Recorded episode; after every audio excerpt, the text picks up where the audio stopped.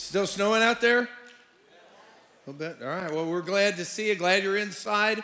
Uh, we are in a series in Luke, and we're excited about what's happening this weekend at Kalahari and everything else. But we are continuing to work through the book of Luke as we study the life of Jesus through what Luke wrote to us. And uh, we've already covered the, the preliminary things of the birth of John the Baptist, birth of Jesus. We covered that. And then Tim, last week, covered the only incident that we know from the historical record that happened during Jesus' childhood, which happened when he was 12 years old and the temple heard all about that last week. Now, Luke, who, who goes chronologically through Jesus' life, he picks it up 18 years later. Jesus is 30 years old. John the Baptist, who's related to Jesus in some way, is six years, uh, six months older than Jesus. And uh, God's prophets, remember, have been silent for 400 years, the intertestament period. When the Old Testament ended and before the Messiah came publicly, it's been 400 years, no prophets from God. And people are also kind of uh, have this spirit of expectation because a lot of them realize that one of the prophets they had, Daniel, told them that they could count the years down to when the Messiah would be here. And they knew from Daniel that the Messiah would come 483 years after King Artaxerxes of Persia signed a decree to rebuild Jerusalem, which concerned the Jewish people that were going back to Israel after their 70 year exile that happened with Babylon, which prophets predicted that that was going to happen and would end after 70 years. When that was up, then this decree signed. And so the people know that they could count down the years. From that decree, the people in Israel, the ones who are paying attention to Daniel, know it's been 480 years. Not 483, but 480. But what happens in 483 years is that something happens to the Messiah. He is cut off, which doesn't sound good, and they don't know exactly what that means, but they know that's going to happen in three years. But for that to happen, the Messiah has to already be here. So they know Messiah's got to be here. Their expectations are super high. They know all this is coming together. And, uh, and now Luke begins chapter 3. Remember, we talked about Luke being a great historian. Even non Christians appreciate the historical nature um, of Luke's writing because he's going to start off chapter 3 again, like he's already done in chapter 2 and, and chapter 1. He's going to nail down the timeline in history when this event happens, and he's going to use six historical markers so that we can get this right in human history exactly what time he's talking about. Luke 3, verse 1. We're going to cover some ground. Are you ready? Yes. All right.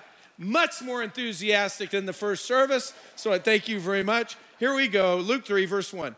Now, in the 15th year of the reign of Tiberius Caesar, first marker, when Pontius Pilate was governor of Judea, you get it, and Herod was tetrarch of Galilee, and his brother Philip was tetrarch of the region of Iturea and Trachonitis, and Lysanias was tetrarch of Abilene, in the high priesthood of Annas and Caiaphas. Do we have when this happened? Boom, this is when it happened. The word of God came to John, the son of Zacharias, in the wilderness.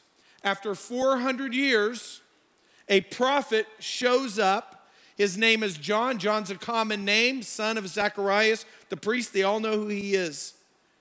John's a person who lived in history. He's actually mentioned to other historical writers, not in the Bible. We know John lived. And the, the question we might have is why is he in the desert? Because as we look at these historical records, we realize it looks like he's been living in the desert. Why is John living in the desert when he's actually son of a priest? That doesn't seem to make a lot of sense. I don't know if John went rogue. I don't know what's going on with John. That at his birth, they knew that he would be the forerunner for the Messiah. So all this is happening. And uh, he's trying to figure all this out. Don't pay any attention to all that noise from my mic. I don't know what's going on there. He's trying to figure all this about he's wearing camel's hair, he's living off the land, he's making, you know, he's he's just a different guy. But the word of God comes to him, and people start realizing this guy is a prophet of God. Now, as we work through the rest of chapter three, Luke's going to answer just the way this breaks out four questions. And here are the questions. He's going to answer why was John sent? What did he say? Who's the Messiah? Because there's going to be a little debate about that. And then how did Jesus, the Messiah, initiate his ministry? So that's where we're going to go. Are you ready? We are ready, right? You're still ready? Good. First, why did God send John? Well, we know it was to prepare people for the Messiah. Here's the way Luke says it, beginning in the next verse 3. And he, John, came in all the district around the Jordan, preaching a baptism of repentance for the forgiveness of sins. As it's written in the book of the words of Isaiah the prophet, and now Luke is quoting the prophet Isaiah. The voice of one crying in the wilderness, Make ready the way of the Lord, make his paths straight. Every ravine will be filled, and every mountain and hill will be brought low. The crooked will become straight, and the rough roads smooth, and all flesh will see the salvation of God. So let me paint the picture for you. John's in the wilderness, camels here, living off the land, different guy. There's nothing around there. It's pretty barren. This is just north of the Dead Sea. He's over by the Jordan, but it's still just kind of brown country, not a lot growing there and everything. But people are flocking to hear him because they recognize that he's a prophet of God.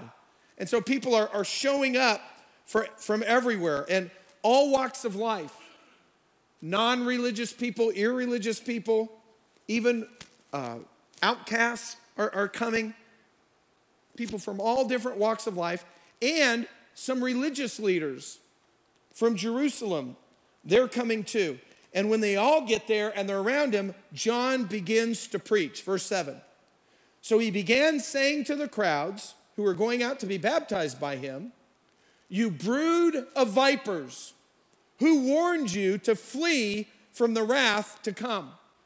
Now, Matthew lets us know that as all these different people are lined up listening to John the Baptist, he's actually directing that comment specifically to a group of Pharisees and Sadducees that had come out to see John. So it's kind of a weird way to begin your ministry, right? Hey, come to church, come on in, we're gonna hear a message, and then, you snakes! Why are you trying not to go to hell? You know, it's just kind of like, whoa, that's how he starts. He's targeting the, the religious leaders that are there. And, uh, and John came to warn people about God's wrath and to change their hearts and turn their hearts toward God. Now, God's wrath, a lot of people have problems with God's wrath. But God's wrath does not contradict or violate God's love and mercy. Actually, it verifies it. It's if you're loving, righteous, just, and merciful, well, then you have to stand against evil you have to stand against injustice. You have to hate those things. So God's wrath is part of God's righteousness. And of course, today, not too many people are worried about the wrath of God because all they've been taught is that God is love, which He is, but there's also another side to that love, which is righteousness, burning righteousness. And we all should be concerned about God's wrath. And so basically, John's saying, hey, prepare for the Messiah. He's coming. I'm the forerunner. And he's saying, come for the baptism of repentance. And uh, basically, that's saying baptism was the word baptize just means dunk underwater, immerse. Come, be dipped in water, be dunked in water, be sort of, it's a picture of cleansing that's saying, by doing this, it's a marker in your life saying that I'm repenting, I'm changing my mind, to reorient my life toward God, to think about my relationship with God a different way, to understand the Messiah's coming. He's going to bring a new way of relating to God. He's saying, Messiah is coming, prepare your hearts. And now, this change of thinking, which is what repentance means. By the way, repentance is required for salvation. We repent and believe, we repent and trust in Jesus. That's what faith is. But this is, Jesus hasn't died yet. This is a little different. This is repentance, it's a change of thinking that will lead to a change in your life, a, a change in the way you live. And it's a change in, in relation to God in anticipation of the Messiah. So John the forerunner is saying, prepare your heart. So then, besides that baptism of repentance, what specifically was John's message? What did he tell them to do? Okay, they have this baptism, so they come to submit themselves to John's baptism. But they want to know, because he's talking about God's wrath, okay, we're going to have you baptize us, but what else do we need to do? I mean, surely that's not it. You're saying the Messiah is coming and the wrath of God's coming on us. What do we do now? Verse 8, he answers that. Therefore, he says, bear fruits in keeping with repentance bear fruits in keeping with repentance. He says, and don't begin to say to yourselves, We have Abraham for our father. For I say to you that from these stones God is able to raise up children to Abraham. Indeed, the axe is already laid at the root of the trees. So every tree that does not bear good fruit is cut down and thrown into the fire. So John's warning them to repent to avoid God's judgment. And you show that repentance by a changed life or bearing fruit. Bearing fruit is not necessary to become a Christian. Bearing fruit is the fruit of your repentance. It's what happens after you become a believer. So they thought, but as they hear all this, they're saying, whoa, whoa, whoa, whoa. You're talking about judgment and fire and all this stuff. Hey, we're children of Abraham. We're Jewish people. We're the nation that God loves. We're God's special people. That sounds a little harsh. I don't think that really applies to us. And John's saying, don't be thinking that way. He's saying, even you, even you religious leaders, you have to reorient your thinking. You have to reevaluate your relationship with God. But they still have questions. What specifically do you mean by the fruits of repentance or the good fruit of repentance? And so you have questions from all these different people. You have questions from the crowd, questions from tax collectors, soldiers, and we're going to see all that. First, questions from the crowd. They're, they're kind of coming and saying, okay, you want to baptize us, but what do we do? How do we prove? How do we show our repentance? How do we make fruit of repentance show up in our lives? How do we live? Verse 10. And the crowds were questioning him. These are the crowds questioning John. Then what shall we do? And he answered, and he would answer and say to them, The man who has two tunics is to share with him who has none, and he who has food is to do likewise. Now, these people are expecting John to say something way more complicated than this. Okay, we repent, we change our hearts to God, and you say, and once we do that, we should show the fruit of our repentance toward God. Well, what is that? How does that show up? And Jesus basically says, hey, take care of other people. I mean, when people have needs, help them out. People need clothes and you have clothing, help them out. If people need food and you have food, help them out. You know, that's all, that's all he's saying. Do what God wants you to do. Be generous. Live the way God would want you to live. Kind of general. Well, now the tax collectors have a question. Now, the tax collectors, they, there would be kind of a, just a space around them because Jewish people couldn't even touch a tax collector, who was usually also Jewish, but despised by his fellow countrymen. To touch a tax collector would render a person unclean. To even touch a tax collector would render your home unclean for a time. So they're, they're avoiding tax collectors like the plague. They, they thought they were thieves, robbers, traitors against the country. And some tax collectors, verse 12, also came to be baptized.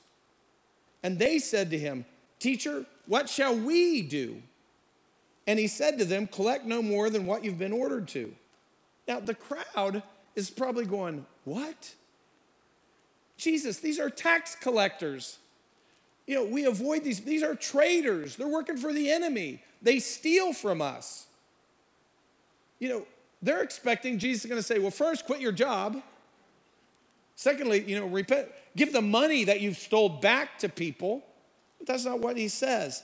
He's saying, hey, do your job honestly, with integrity, and without greed.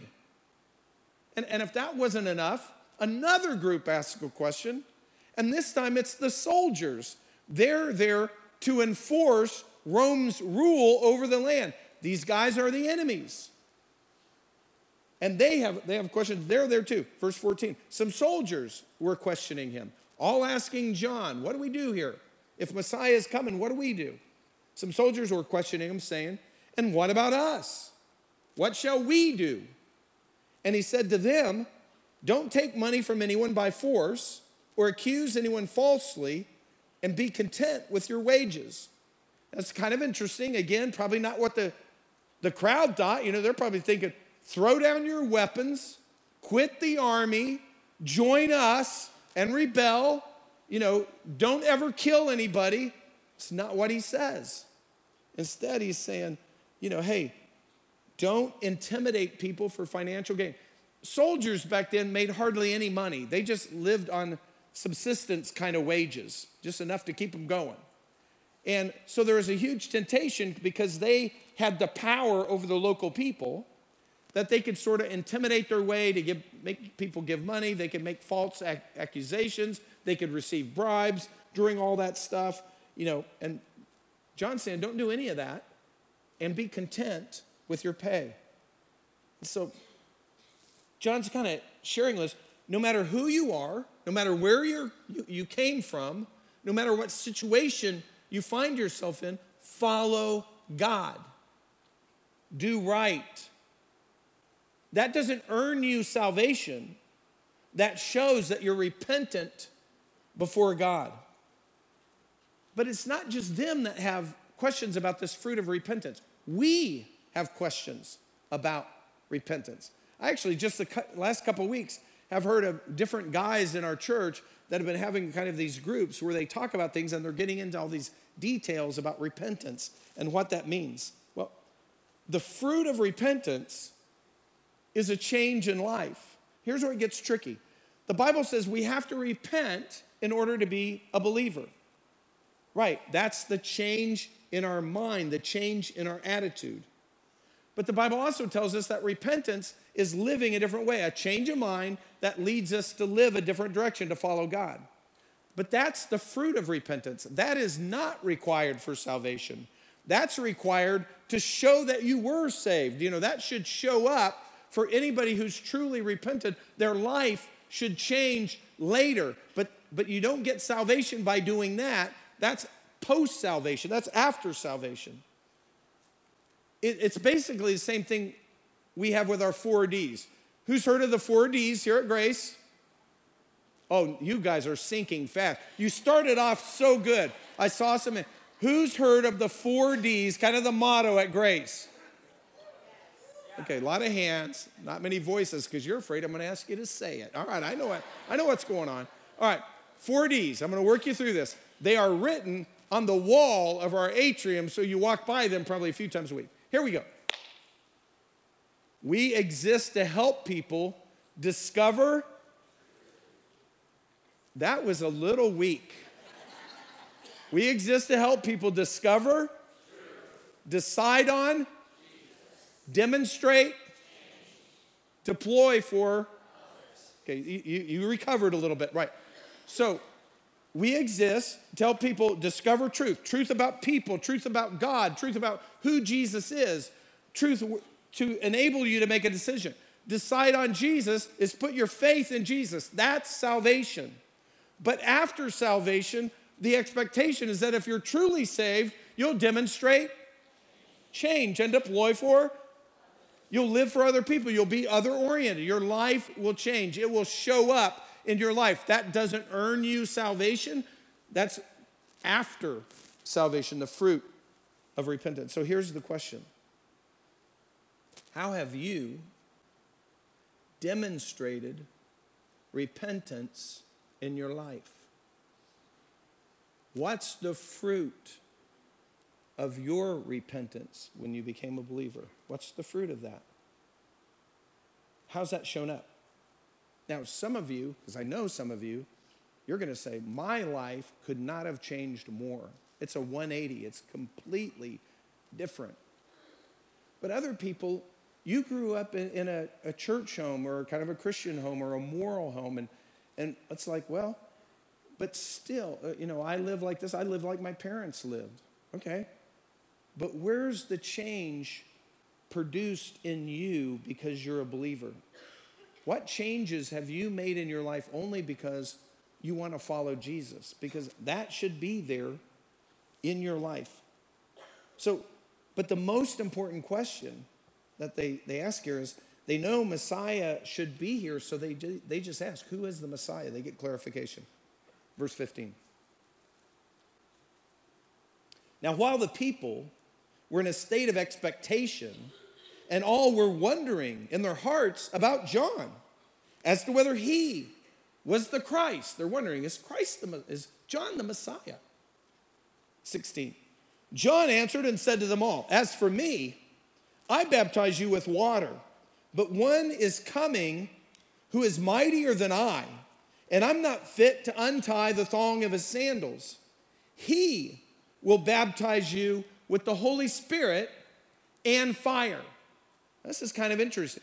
So he will baptize us with the Holy Spirit, meaning when we put our trust in Jesus, we receive the Holy Spirit in our life. Okay, we get that. But what about the Holy Spirit and fire? So you have a big scholarly debate on what the fire part means here, but I actually believe that this is answered in the very next verse. We, it's not that big of a debate. I think the answer is right here, verse 17.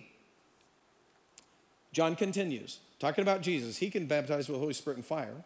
His, talking about Jesus, his winnowing fork is in his hand to thoroughly clear his threshing floor and to gather the wheat into his barn, but he will burn up the chaff with unquenchable fire. He's answering it right there. And then, and then it says, so with many other ex- exhortations, he preached the gospel to the people. Jesus is coming. He has the ability to baptize you with the Holy Spirit or fire. He's not speaking of water baptism, but the spiritual baptism that our water baptism represents today. And only Jesus dispenses the Holy Spirit to those who repent and judgment to those who don't. Because the very next sentence saying, yeah, some wheat gathered into the barn, chaff, those who refuse, judged. And then Luke records the end of John's ministry next in verse 19. But when Herod the Tetrarch was reprimanded by him because of Herodias, his brother's wife, and because of all the wicked things which Herod, had, which Herod had done, Herod also added this to them all. He locked John up in prison. So, John the Baptist gets a little political. He starts criticizing the king of the area, which is Herod Antipas, and there's four Herods in the Bible. They could get a little confusing. Herod the Great was his father. He was around when Jesus was born. It's not him, it's one of his sons. And uh, he starts being critical of Herod. You know, and sometimes there's a place for that as God followers, that we stand up and say things to our governments. You know, some of you know I told you that, you know, against all odds, I'm a part of this governor's evangelical advisory council thing. You know, I've met one time, you know, but, but then when he vetoed the SAFE Act, you know, I sent a letter. I mean, hey, if I'm on this committee, you know, it's probably not going to last that long. But, you know, while I'm on here, I might as well, you know, do something. So send him a letter. Well, then, then now he's actually now taken a step to kind of reverse what he had already done when he vetoed that act, you know, by making an executive decision. I don't know if you caught all this, I'm sure it was all because of my letter, right? You know, but whatever. So I'm encouraged by that. But John, he knows Herod. Herod has actually he has a brother named Philip Herod, And these two guys have a niece called Herodias, nice name. And Herodias is married to Philip, but Herod, who's also married, wants to marry her. And she is both of their nieces. So he divorces his wife, talks Herodias into leaving her husband, his brother. You know, it's messed up. But anyway, John, he calls it out, which ends up leading to his death. He never gets out of prison because of that. But anyway, John, he's saying, repent, change your mind because the Messiah is here. Last question How did Jesus, Messiah, initiate his ministry? Well, first of all, Jesus is baptized. Next verse, verse 21. Now, when all the people are baptized, Jesus was also baptized. And while he was praying, heaven was opened, and the Holy Spirit des- descended upon him in bodily form like a dove. And a voice came out of heaven You are my beloved Son, in you I am well pleased. Now, this brings up a huge question for us. If John, and in the rest of the Old Testament, they call this John's baptism because it's not the same as our baptism today. If John's baptism was the baptism of repentance, why does Jesus get baptized by John? Can you imagine John? You know, he's baptizing, baptizing. We don't know how much he knew about Jesus. They're, they're related, so he knows of Jesus. Don't know if he spent any time with Jesus. You know, at this point, we don't really know. But he's baptizing people, calling them, get right with God, get right with God. And all of a sudden, Jesus is in line. And then when Jesus gets there and steps into the water, we know from the other writers that John's saying, Whoa, I shouldn't be baptizing you. You should be baptizing me. So, whether John knew for sure that Jesus was the Messiah, maybe he did, or maybe he finds out during this event. We, we don't know. But we know at least John sees Jesus as morally superior to himself. And then Jesus, and we're going, yeah, why would Jesus? He doesn't need to repent of anything. Jesus is sinless, completely sinless. But then Jesus tells John, hey, just let it happen. Work with me here in order, he says, just do it in order to fill all righteousness, is what Matthew records from us. Jesus' baptism confirms his ministry. This is what initiates his ministry. It also brings in all three persons of the Godhead.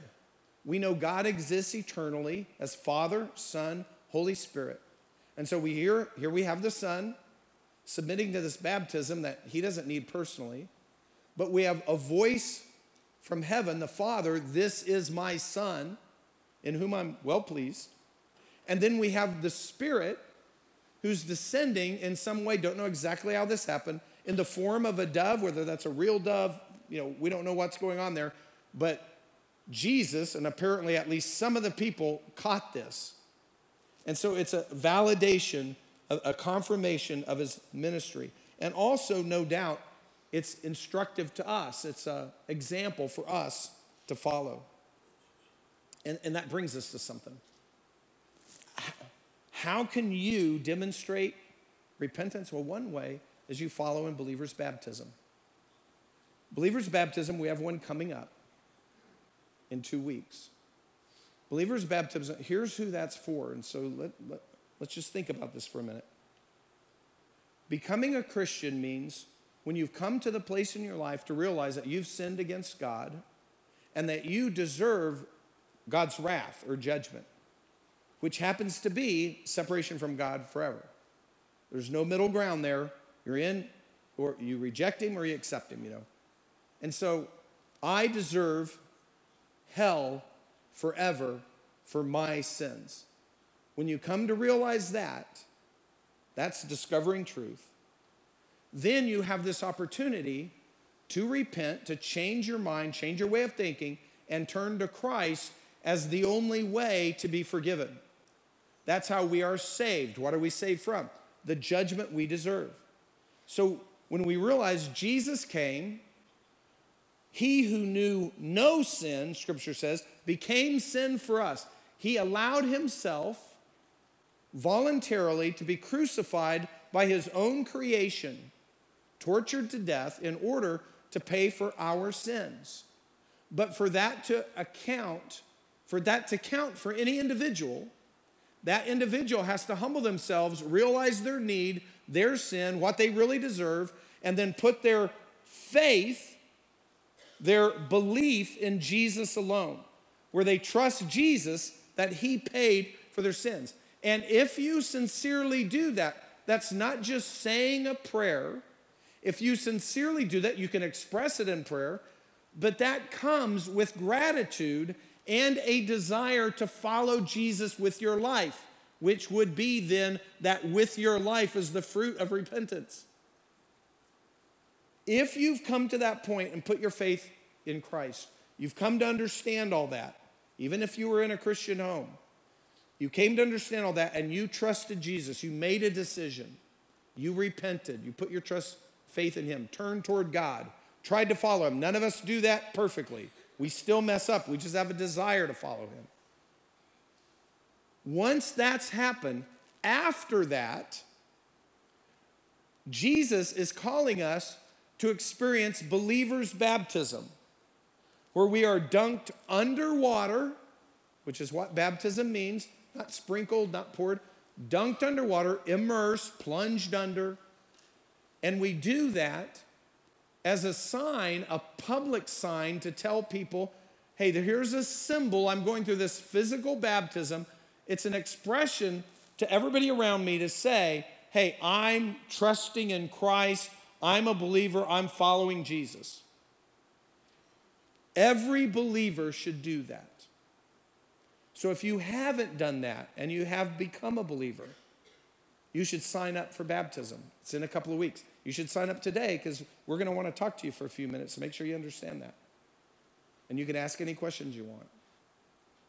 If you haven't become a believer, that's the most important decision you're ever to make in your life. You need to take care of that. And there's no better day than today. So sign up if, if you need to. So, next, that's his baptism. the next thing Luke records, because he's initiating his ministry, is he gives the lineage. In verse 23, when he, this is Luke recording, when he, Jesus, began his ministry, Jesus himself was about 30 years of age, being, as was supposed, the son of Joseph, the son of Eli, the son of, the son of, the son of, uh, we won't go for it just to save time, all the way back to Adam. He traces his lineage all the way back. We're going to skip that. So, but Luke, notice at the beginning, points out that Jesus, although everybody pretty much saw him as Joseph's son, was legally Joseph's son, but was not biologically Joseph's son because Jesus was born of a virgin. So we, we got that. Now, real quickly, how did he initiate his ministry? He got baptism, he got baptized, but then there's one more thing. He was tempted. He, he prepares for ministry in the desert. We're going to cross over into chapter four. This won't take long. Are you with me? Yes. All right. Jesus, full of the Holy Spirit, returned from the Jordan and was led around by the Spirit in the wilderness for 40 days, being tempted by the devil. And he ate nothing during those days. And when they had ended, he became hungry. And the devil said to him, If you are the Son of God, tell this stone to become bread. And Jesus answered him, It is written, Man shall not live on bread alone. And then he led him up and showed him all the kingdom of, kingdoms of the world in a moment of time. And the devil said to him, I will give you all this domain and its glory, for it has been handed over to me, and I give it to whomever I wish. Therefore, if you worship before me, it shall be yours. Jesus answered him, It is written, You shall worship the Lord your God and serve him only. And he led him up to Jerusalem and had him stand on the pinnacle of the temple and said to him, If you are the Son of God, throw yourself down from here. And then Satan says this For it is written, now the devil's saying, For it is written, he will command his angels concerning you to guard you. And on the other and on their hands they will bear you up so that you will not strike your foot against the stone. And Jesus answered and said to him, it is said, kind of like it is written, it is said, You shall not put the Lord your God to the test. When the devil had finished every temptation, he left him until an opportune time. So, just real quick, wrap this section up. Satan's introduced into the story. Now, it's been introduced already in the Old Testament. We get it. Remember, the first sin is not what happened in the Garden of Eden. The fir- that's the first sin of human beings. The first sin was Satan's angelic rebellion against God, where we believe he fell, kicked out of heaven, and maybe a third of the angels was with him. And, there, and then kicked out of heaven, still has some access, but not his domain anymore, and then allowed to have dominion over the earth. So he has influence over our world today for a limited time. He knows the Bible. He knows his ultimate destruction for his rebellion is going to happen. And he wants to take as many people as he can with him. The devil does not want you to repent. The devil wants to destroy your life. He wants you to be with him in hell, separated from God forever in torment. That's what he wants for you. He's destructive. He's he roams the earth looking for whom he can devour. And so he gives these three temptations to Jesus, which is weird because Jesus is God. But Jesus is God, but Jesus also has taken on humanity. So the devil sees an opening here, a weakness, if you will. So he approaches and says, Hey, you're hungry. Turn that rock into bread. You're the Son of God. And Jesus, all three times, responds with scripture. It's actually all out of Deuteronomy. It says, man, you know, it's not all about feeding our appetites, is kind of what Jesus says. Man does not live by bread alone. And so then he says, well, hey, let me, let me show you the kingdoms of the earth. You know, and probably they go up to some mountain and it's sort of supernatural, just all the kingdoms, maybe future kingdoms, everything. Bow down before me. Satan's saying this because I've been given dominion over the earth and I can give it to who I want. And Jesus is like, What? Worship God only. You know. And so then, last ditch effort takes him up to the pinnacle of the temple and says, Throw yourself down. And now the devil's using scripture. He's saying, Because God's promise, nothing's going to happen to you. Of course, Jesus was crucified, so we're wondering about the misunderstanding there. But throw yourself down. God's angels are going to protect you, even in your humanity. You don't have to worry. You know, and then God, and then Jesus is responding, hey, we don't misuse the word of God to twist it around to figure out how we can use it for our own purposes. We don't misuse God's freedom. So we could follow those same examples when we are tempted. Notice I didn't say if we are tempted, right? We can use Jesus' example when we are tempted, because we all have temptations. We all have temptations. We tend to look down on people that have different temptations than we do. We all have temptations, and some temptations are harder for others. Different temptations are harder for different people. But Jesus has already given us a pattern here. Every time we're tempted, we should turn to God's truth because it's almost always a way that we're tempted to satisfy maybe some even good God given desire. But we're tempted to satisfy that in a wrong way against God. And so we keep looking to His truth. It is written. What does God say? And then just a reminder that when that temptation's over, Satan will never leave us alone on this side of heaven. He will always wait for an opportune time. So, what have we learned? Repentance is a one time act for salvation that continues on every day in our life. We repent by changing our mind about God and how we relate to Him. That it's not, hey, if we do enough good things or we follow enough rules or if we're religion enough, religious enough, we go to heaven. Bad thinking. That's what the Pharisees thought. Sadducees, they didn't even believe in the supernatural. Who knows what they're thinking? God's telling us, but that's how we think. That's how our culture thinks. If I'm a good person, I'll go to heaven. God is saying there are no good people. And nobody can do anything that earns heaven. The good is what we're supposed to do. That doesn't erase one sin from our life. And God is a righteous judge who must, by his very character, the character we would want in him, must punish sin, which leaves us in a precarious position, as we all deserve to be punished for our sin. But God made a way through his son Jesus that he would come, be without sin, but allow his own creation to torture him to death in payment for our sins. The only one who didn't deserve to die died for us. He who had no sin became sin for us. And but it doesn't count for everybody. He has the winnowing fork. He's deciding who's repented, who hasn't, who's humbled themselves, who hasn't, who follows me, who doesn't. We have to put our faith in Jesus alone for our salvation, recognizing there's no good works we can do to add to that. When we do that, God will come into our life by way of the Holy Spirit, the baptism of the Holy Spirit. Our life will change from the inside out. If your religion today, if your Christianity is only internal and never shows up externally, that's not Christianity. That, that faith will die. God is calling us to follow him. But our following of him does not save us. It's our turning to him in faith that does, with a desire to follow him in the future. Most important decision you'll ever make. If you have questions about that, we'd love to see you in room one after this last closer.